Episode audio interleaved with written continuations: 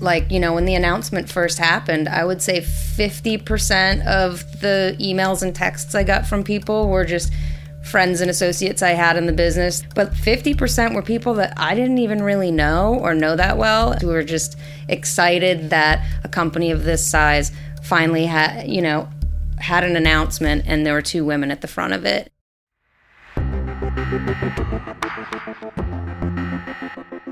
Welcome, friends, to Exec Producer. I'm your host, Noah Pollock. Every episode of Exec Producer offers a deep dive into one of your favorite shows from the point of view of both the producer who dreamt it up and the executive who championed it. Where the idea came from, the hurdles they faced in selling it, and ultimately, how it made it to air and into popular culture. I've worked as an executive at four separate networks, and I've produced and overseen hundreds of hours of television. Seen the good, the bad, and the ugly, and I hope to share some of that wisdom with you. So settle in, turn it up, and enjoy. And please also remember to subscribe wherever you get your podcasts and follow us on Instagram at EP with NP. So, with that, thank you again and enjoy the show. Hello, hello, everyone. Uh, we are rolling 16 floors above Hollywood at the headquarters of the Magical Elves, one of the most prolific companies in all of unscripted television.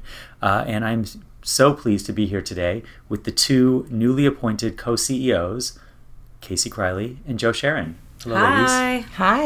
Thanks Thank- for having us. Oh gosh, thank you for having me. Right, you're the host, so I really, really appreciate it.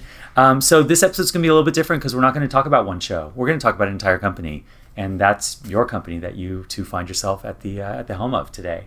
Uh, so to that point, though, I do always start each episode with a light bulb, and I guess the question is the light bulb of this company. Now, neither of you are the founders of this company, but Casey, you were here at the beginning. So I would love your take on sort of just how did Magical Elves come to be, as best as you can tell that story. Um, I guess I'll tell the story from my perspective, which um, Jane and Dan formed a partnership after they worked on a series together called Bands on the Run. And from that experience, at the time, Jane was at VH1 and Dan was an independent producer. And based on that series, and their experience on it, they decided to form a company. Uh, shortly after that, they were asked to produce a pilot called The Runner, which was inspired by the film The Runner. Um, and at the time, I was about two years out of grad school from California Institute of the Arts.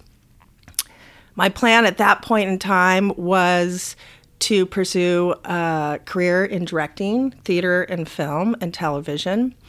And while I was trying to figure out how to make that happen, I was waiting tables and taking odd and end jobs. And through a friend, um, I interviewed for an associate producer position on their pilot. And the funny thing is, they were not able to attend the interview. And I suspect if they had, um, they would never have hired me based on my resume at that point in I time. I didn't even know that. Yeah, that's funny. And um, and one of the which this is completely inappropriate uh, in the current climate, but one of the um, people that was in the interview thought I was very hot, and therefore wanted to hire me on the show. So I was very fortunate that I was um, hot. And by the way, the, the producer also had a, a, girlfriend, so it was not inappropriate. He just was stating how he felt about my appearance. So um, I was hired on the pilot, and it was insane. I'd never, it was kind of the beginning of unscripted television. Um, a few shows had come out, and it was a big show, and it consisted of people running around the nation um, trying to capture each other. And sounds we were, totally safe. Yes, it, it was. It was crazy, and we were shooting in Arizona. We we're shooting in California. And I had very little interaction with them at first. But I remember the night before we were getting ready to shoot the big uh, pilot or the test. Um, everyone was out until one in the morning. And I thought, I'm such a rules follower. What is going on? We have to be up at the crack of dawn at 6 a.m. Everyone's out just having fun. And but it was a great experience and lesson for me because I think one of the great things about Jane and Dan, who are the founders of this company, is when they started this company, they really brought um, like like-minded, fun, smart people together and made sure everyone was having fun as we produce shows. Um, and I think based on that and, and their drive to make amazing television and sophisticated television in this genre is what kept me at the company. And I never would have thought in that moment that 18 years later I would be sitting where I am and and have had the amazing journey that I have. And maybe there's someone out there that you accidentally hired that maybe in 18 years will be, uh, you know. That I can hope for. That's what I hope for. Yeah. All right. So now we'll switch it over to you, Jo. Uh, how did you make your way to this company? Because I know you were not here on day one. I was not. I've been here for about 10 years.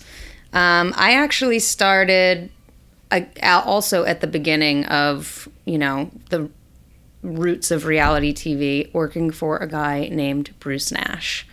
Um, he was one of the very few people producing reality TV at the time. Um, I was, he had about five assistants. I became his like third, slowly worked my way up to his first. Um, but yeah, that was the boom. That was when sort of everything was happening, but there weren't, Magical Elves didn't exist yet. Um, 3Ball didn't exist yet people they were sort of pitching us as independent producers um, when Bruce would sell a show off a log line. Um, and slowly, while I worked there over three years, the business just started booming and growing through people like him.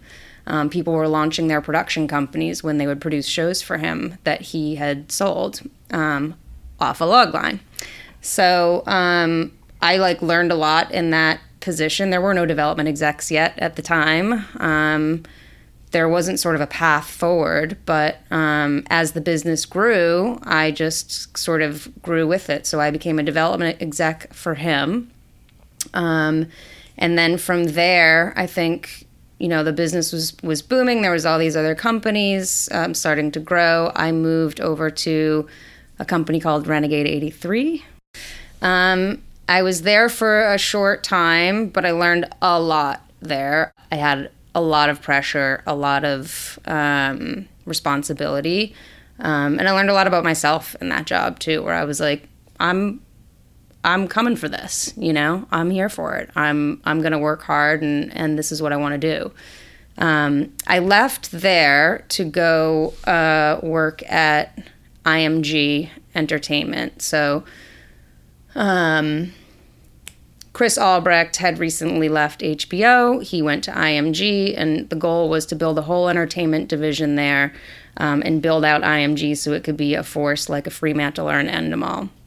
It was like 30 people hired, everything from branded to scripted to unscripted. Um, and I was sort of part of that unscripted um, team. Um, then the economy crashed. Um, everyone was scrambling for jobs, but unscripted was the one division that sort of was selling and could keep afloat. So all those 30 people were tinged off one by one, um, and and uh, myself and another guy outlasted them all. Um, and then I heard that Magical Elves was hiring, and I immediately called Josh Pyatt, who was the agent for Magical Elves, but also a good friend of mine. And I was like, that is my dream company. What do I need to do? I will do anything to get in that company. I was a fan. I was a fan of their shows. Um, like, I just, to me, I was like, if I could get in there, that would be, that's the thing I would want to do. You know, that's the place where I would want to grow. Um, and so I was able to get in. Um, as a VP of development here, working under somebody else who was running the department.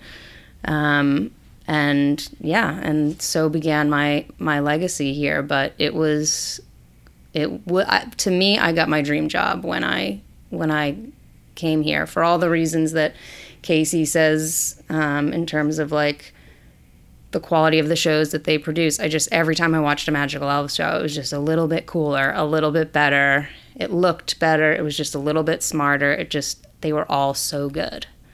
Um, and that's what drew me here. One thing that struck me is you both kind of hit on the, the good old days, right? Mm-hmm. And you're not the first. You know, many people who appear on the show previously have talked about selling shows on log lines and how amazing things were during the you know the gold rush. And you know, I think of that as almost like reality or unscripted 1.0 but things were different then. All those companies sold a lot of shows, and then 2.0, I would argue, um, was when then all those companies sold, mm-hmm. right? But now we're in 3.0, right? So it's Magical Elves 2.0, but we're probably in reality 3.0, if not even 4.0. Mm-hmm. So now that all these companies, most many of these companies have sold, um, and the economics behind these shows are so different, and the margins are so much tighter, and just the business of making, operating, selling, you know, off streaming, all this stuff happening. Like, what are what are the goals today for you know the CEOs of a company such as this one? Obviously, to sell shows, but you know, what are the long term goals? Um, I think with a company that's grown to be this size and the number of wonderful people we have working at it, um, it's a huge goal for us to continue not only selling shows but maintain, maintaining um, the quality of the brand that Jane and Dan created. It, it's our number one goal um, as we move forward into the future. I also think, you know, one reason that we've been able to sustain this whole time for 20 years or however long the company's been um, around is we are we're adapting with the landscape and what's happening up as it's adapting and as you know that's happening so everything is happening so fast and you can create a strategy and in three months you need a new one um, but we pride ourselves in sort of like always being lockstep with what's happening. You know, we were one of the first companies to sell a show at Netflix, first companies to sell a show at Disney Plus. Um, you know, we just make sure that we're always adapting as quickly as the business is, and even though we don't exactly know where that's going to lead, it's it's served us well. Um, and keeping us afloat and keeping us growing in times of difficulty in the industry. Um, so that's definitely a part of it. I have a lot of empathy for anyone who would want to start a production company in unscripted in this current climate. Um, I'm not even sure how you can sustain it if you're only doing one show.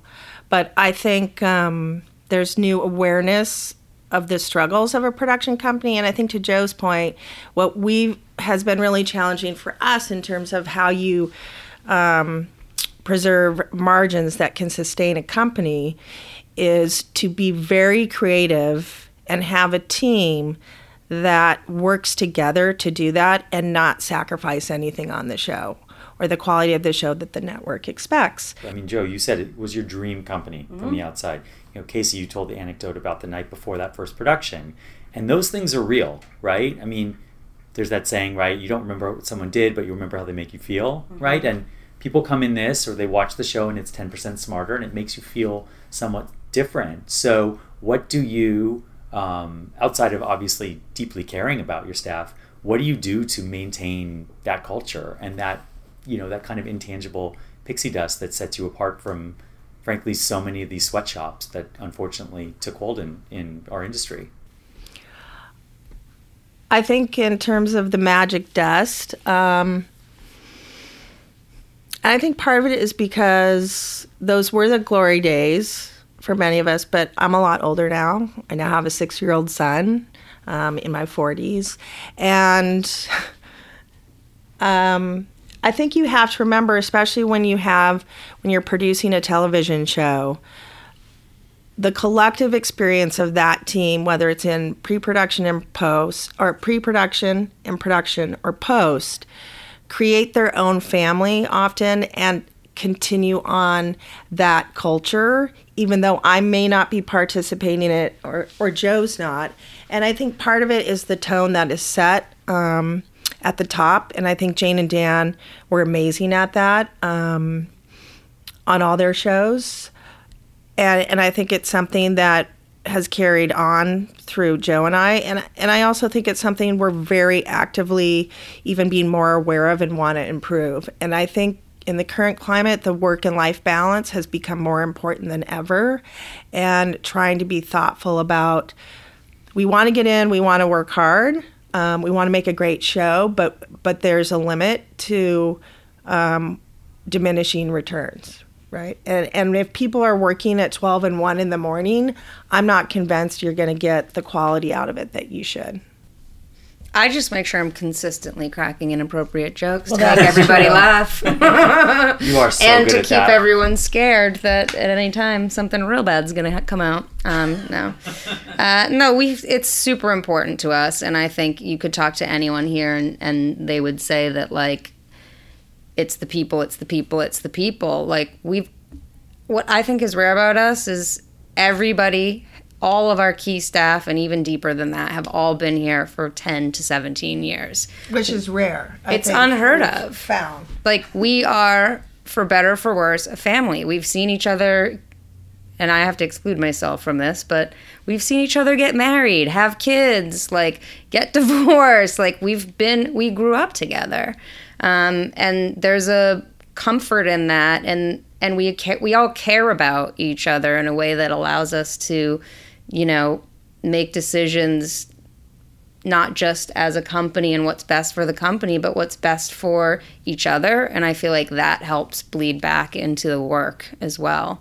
Um, but yeah, we're when you've worked together for that long with a bunch of people, um, you know, the thought of going somewhere else, going somewhere else, or doing something else, you really weigh that because it it's a family, you know, and you got to remember that it's like that's prob- you're probably not going to be able to recreate that ever in your career. And are you ready to walk away from it now? And that's I f- feel like we've all made that decision a bunch of times here.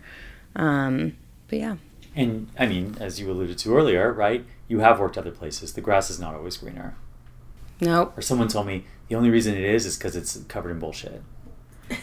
Every every company has pieces Dysfunctionalism. pieces of the problem company, pie. yeah. I always Every- say, and you every- can slice it up in different Yes. ways. But um, you know, There is something intangible though, and you know, one of the benefits for me in making this show is that I go to a lot of offices.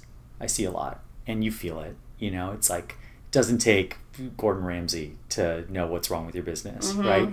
And I've walked into some places, and I tell happy stories, really, really dreary, sad, vibes. big time, big time. And you know, not to blow smoke, but I didn't get that when I walked in here. People were happy. You know, they're eating lunch together. It's lunchtime. They're generally wanting to be around each other. It's just a cool. I, I don't know how. I'm probably not defining it in a super articulate way, but like there is a happiness factor in here. So whatever you're doing, you know, keep it going. Um, Thank you. Thank you. Yeah. I mean, I, I we like the, look. Every company has its ups and downs, um, and we've definitely had ours. And and as I was saying, every company has its own culture and level of dysfunctionalism with it. Um, this is definitely a giant dysfunctional family, but there's great things that come out of it. Um, and I think one of the other things when we meet with people to work here, um, we don't pay the highest rates. Um, but part of that is because we try and put as much of the money in front of the camera as possible, and that was a, something that was really important to Jane and Dan. And but we have a lot of like-minded Type A personalities, which um, are probably similar to me in that I love work. When people say, "What is your hobby?"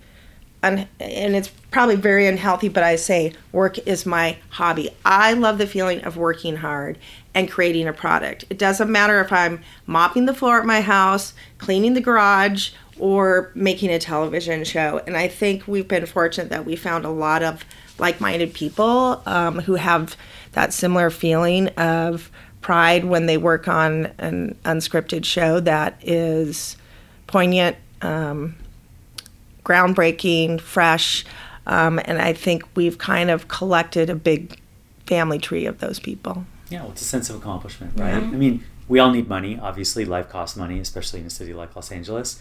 But money's a bribe, right? And if you take a job for money, the only thing you're guaranteed is the money. So, you know, make sure that there's other things driving you. Totally. And I think the money thing for me is really interesting because um, I, it never even occurred to me in my life that I would uh, make good money because my father was a professor and as a dean of school of fine arts the most he ever made was 70000 a year. And he was working seven days a week both teaching and directing theater productions at night. And and when my mom was teaching math at the university i think she was maybe making 20000 a year. So to be in your, you know, early 30s and be making more money than your father did in the t- entirety of his life in terms of his annual salary, it's very humbling in terms of knowing what he was contributing to the world and its students um, in relationship to what I was doing in television. I, I still feel um, we're very lucky to work in this industry, again, because I'm passionate about it and also what we get compensated for it. Yeah, it definitely beats the coal mines. It does. I mean, I have a similar, I had similar background in terms of like, you know, my, I was raised by my dad and he's a construction worker and I've got four siblings and they're all either gym teachers or construction workers. So no one has a clue what I do for a living. I don't know if they actually care.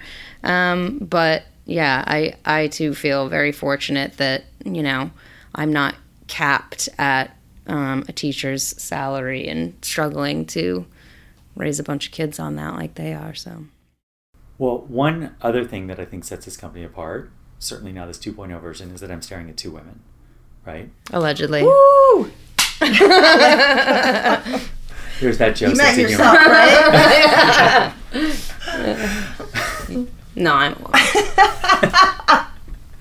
um, what sort of added pressure, responsibility do you feel? You know, in an industry that's still, and I see it with my guests. I try very hard to keep the gender balance as close to 50 50 as I possibly can. But there are more men to choose from at higher levels of power in our industry than there are women.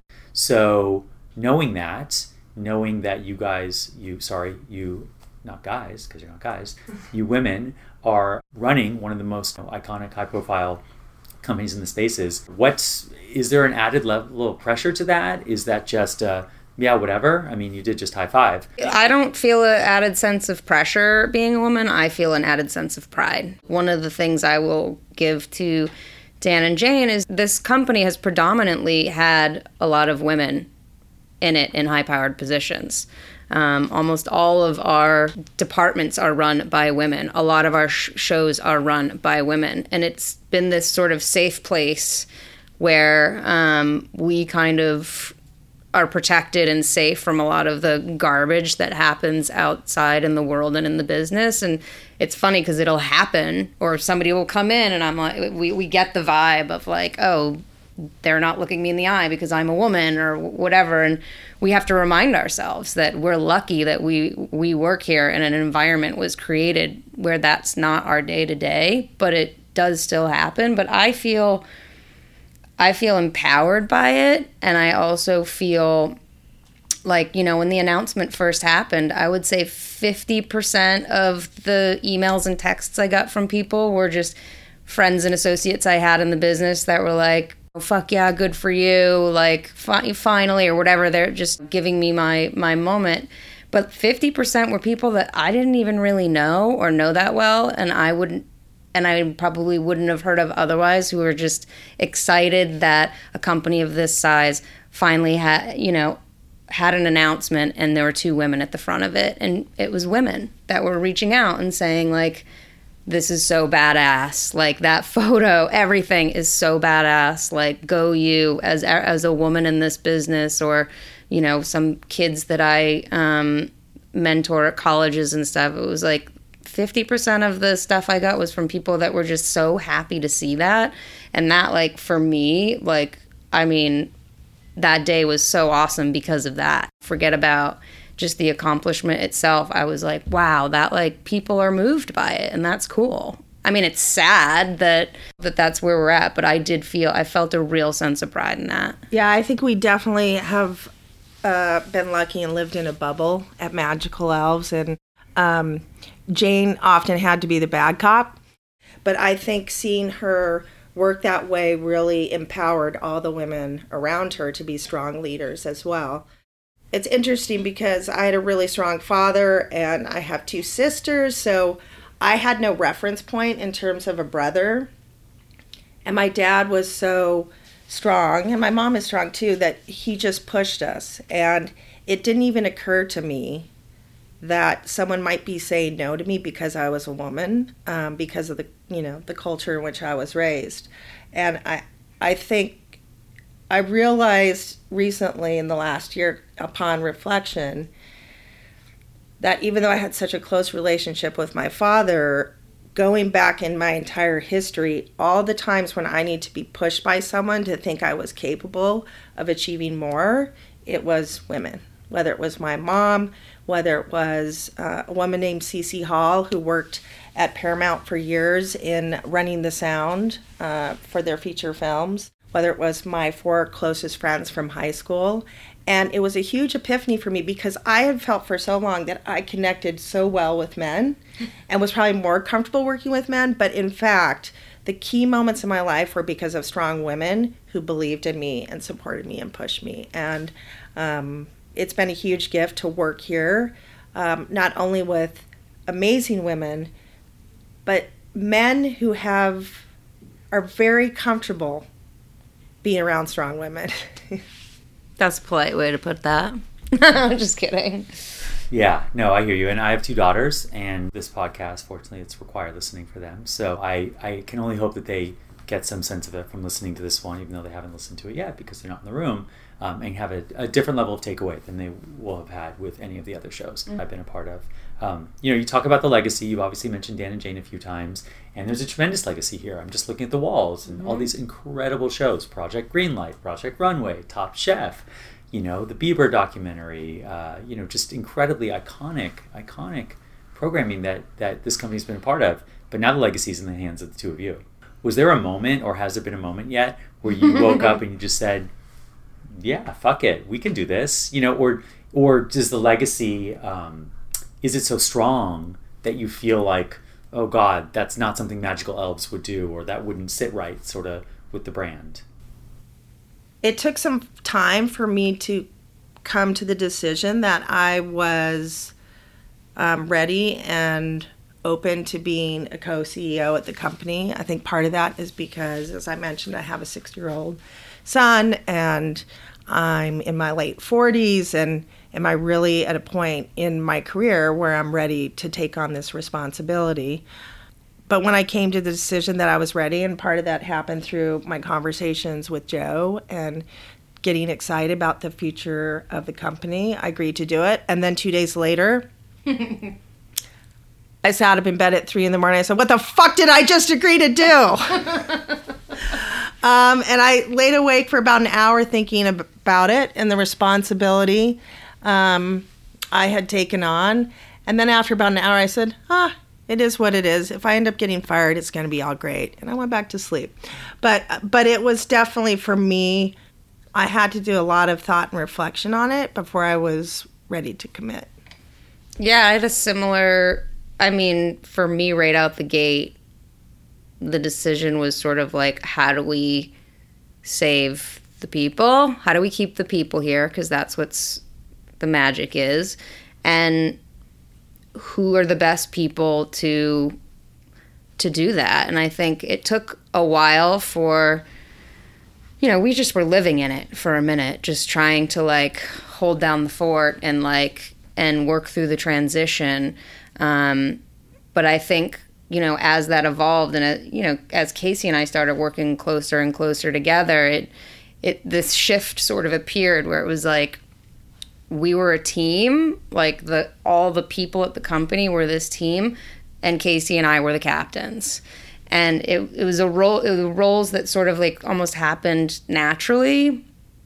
And I think that started, I started, once I started to see that, I started to be like, okay, like, I think we we've got this. There's conversations of is someone else going to come in or whatever, but it would have it wouldn't have worked because we are such a tight family and when we've worked together for so long and I think it once we both sort of sat in that for a while um, and had the confidence and sort of you know made that decision we've I've never second guessed it and I think it's what was best for the company. Um, and I'm excited. It's like, you know, I think everyone here has had an opportunity through this transition to grow.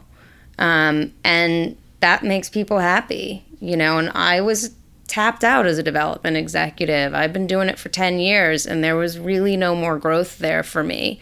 and I wanted to stay here and I loved the company so much, but like now I've entered this new plateau, this new platform that I have growth in. Um, and even though I'm a, I'm a baby CEO and I'm just learning, it's like I'm so excited by that because now I'm I have this trajectory of like, well, for the next how many years, like I'm for sure gonna grow, and I haven't been feeling that in in in the last few years, and I think everyone here is sort of feeling that a little bit. You know, it's sort of like someone opened the windows and let a little air out, and everyone's just getting to grow and expand their roles a little bit and step up. And at the end of the day, that makes people happy, and that's and we're feeling it. You know, people are, are excited and feel happy and have this like renewed energy, and it's it's not because we're running around skipping through the hallways. It's because they're growing, and that feels good. Yeah, everyone needs their own part of the sandbox. That's right. Yeah. Well, let's talk a little bit about selling shows today, you know, which the two of you are obviously quite successful at doing. One thing that I noticed is that, you know, now today, everyone laments, oh, there has to be celebrity and it all has to be packaged, this, that, the other. But this company's been doing that for a very long time, right? You guys were early on that train. And what's kind of ironic is that some of your more recent hits are totally against that trend. You're selling wholly original formats that don't have bigger elements. Things like Nailed It and Sugar Rush are just really strong concepts. I mean, was this a strategy decision or it's just this show's awesome, let's take it to market and those shows need celebrities? I mean, did were you consciously aware that you were the only companies really working with big celebrities at the time before it was cool and you know i would just love to hear a little bit of thinking Yeah, I think because of- secrets that i can take to everyone else there's no secrets. yeah Um, I think because the company, uh, people admired the work that the company did, and because we did what we call accessible sophistication, is sort of like how we define our brand and um, the quality of the shows that we do. Truthfully, by nature, we became a place that celebrities came to because they trusted that if they did a show with us or they partnered with us, we were going to take care of them. We're going to make them look good. The show is going to look good. And so I think very early on, that was a trend that I certainly noticed here in development was like, oh, the like celebrities want to work with us. And whether they're coming to me or we have an idea that we can bring them it's like immediately there it's a different conversation because they love top chef or they love project greenlight or they just they're comfortable um, taking that risk based on the quality of our work so i think that's why we were doing it early on. That's definitely become where the where the industry is now and we just we still partner with celebrities and take that out but if we feel like we have a strong enough concept and we don't have to we're going to try it that way too. It certainly it can complicate it and it and it definitely you you know you make less money. Would you agree though that it's harder than ever to sell a show today? Yes. Well, you also have to sell four times as much to get a quarter of what you used to get on the air. Um, so the volume to get to get across the finish line is is a lot more, which makes your job a lot harder. Um, but as that sort of happened, we just got smarter in the way that we strategized. And I'm not going to tell you though that, but we just got smarter in the way that we strategized and who we targeted and how we targeted and the timelines. And you know, we we evolve that a lot. But um, gone are the days where you sit in a room and you just spitball a bunch of ideas and move forward. We don't. That's not how we operate. It's very specific: who, what, where, when, um, and why. And, and maybe somewhere in there how yes, like and how the hell, um, yeah, And luck. A Yes, little bit of luck. and a little bit of luck. well and a reputation that precedes itself And look, that definitely makes it easier. I'm not going to lie. It's like people want to work here and we have a, and want to work with us uh, to some extent. No one's, we all got the same ideas. We're all pulling from the same, you know, zeitgeist, but it's timing, it's packaging, and it's the right company that is bringing it to the place at the time. So, casey what would your advice be if someone were to come in and say I want to start my own company. I got nothing. Or I've made these shows, you know, would you say they're out of their mind? Would you say, you know, good luck and here's the playbook? I would definitely say they're out of their mind. But then, I how do we get? Oh, sorry to cut you off. But then, how do we get new ideas and new voices in an industry where the you know the walls are caving in? Well, I think we've talked a lot about that in terms of having to be a company that has to continue growing and uh, creating more shows and retaining our current shows. Of how do you? I think we're look. We've talked a little bit exploring more partnerships. Uh, partnership with producers, partnership with people have great ideas, making fair deals with them so they're incentivized to make great shows and can and can benefit from it as well as us. We have not had great success at small budget shows because of how we like to produce the creative and how elevated we like series to feel and we're trying to figure out is there a smart way to do things for less money. So i think we're exploring all that stuff. So i think instead of starting your own company i would say as i always say to people it's all about relationships and who you know and showing up and working hard. And i'm a huge testament to somebody who's just showed up and worked hard for 18 years and now is sitting as a woman as a co-ceo and i never would have dreamed that on the first day i started here. And and i'm sure that's true with you as well. Is show up work hard and get rid of the self-doubt which i've had to battle through this transition too and until i was ready to sit up and say i know i can do this um, it wasn't a fun journey and once i made that decision that's when it becomes exciting. And and my husband even put on uh, my computer screen saver without me knowing. He had added. He had put on the screener, "Own your space, Casey." And I went into a big network pitch meeting, and I had my computer, and I went to the screensaver. I looked down, and there's two network executives sitting on either side of me, and I thought they must think I'm insane that I would put this on my computer. And I was ready to kill my husband. But I did revise it to just saying, own your space. And it's something that I've really come back to in my mind through this whole process. And that really means trusting yourself and what you can contribute based on your own experiences and knowledge. And let's be honest, it's probably better than whatever was on Jo's. That's definitely true. I mean, Hers I have- was just a middle finger. I have Kim Kardashian crying, and then my folders are the tears. Uh, well, this is a lot of great advice, and I always close every show with advice for your younger self. And I think a lot of what you said would apply to people of any ages, but specifically, I, Jo, what would you tell your you know 25 year old Jo if she were sitting here today? Work hard, follow your gut, don't take shit from anybody, be yourself. Agree with all those. How about you, Casey? uh, be fearless, and it's okay to cry.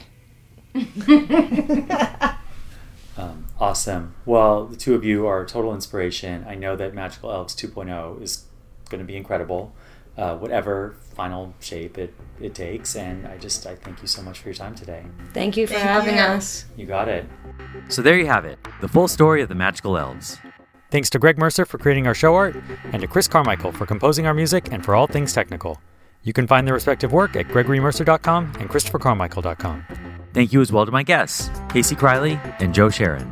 and to my wonderful family for all of their help and support.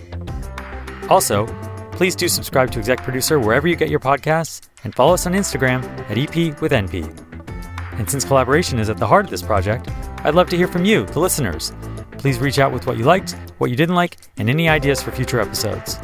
So thank you again for listening, and please come back next time. I'm your host, Noah Pollock. Choose kind.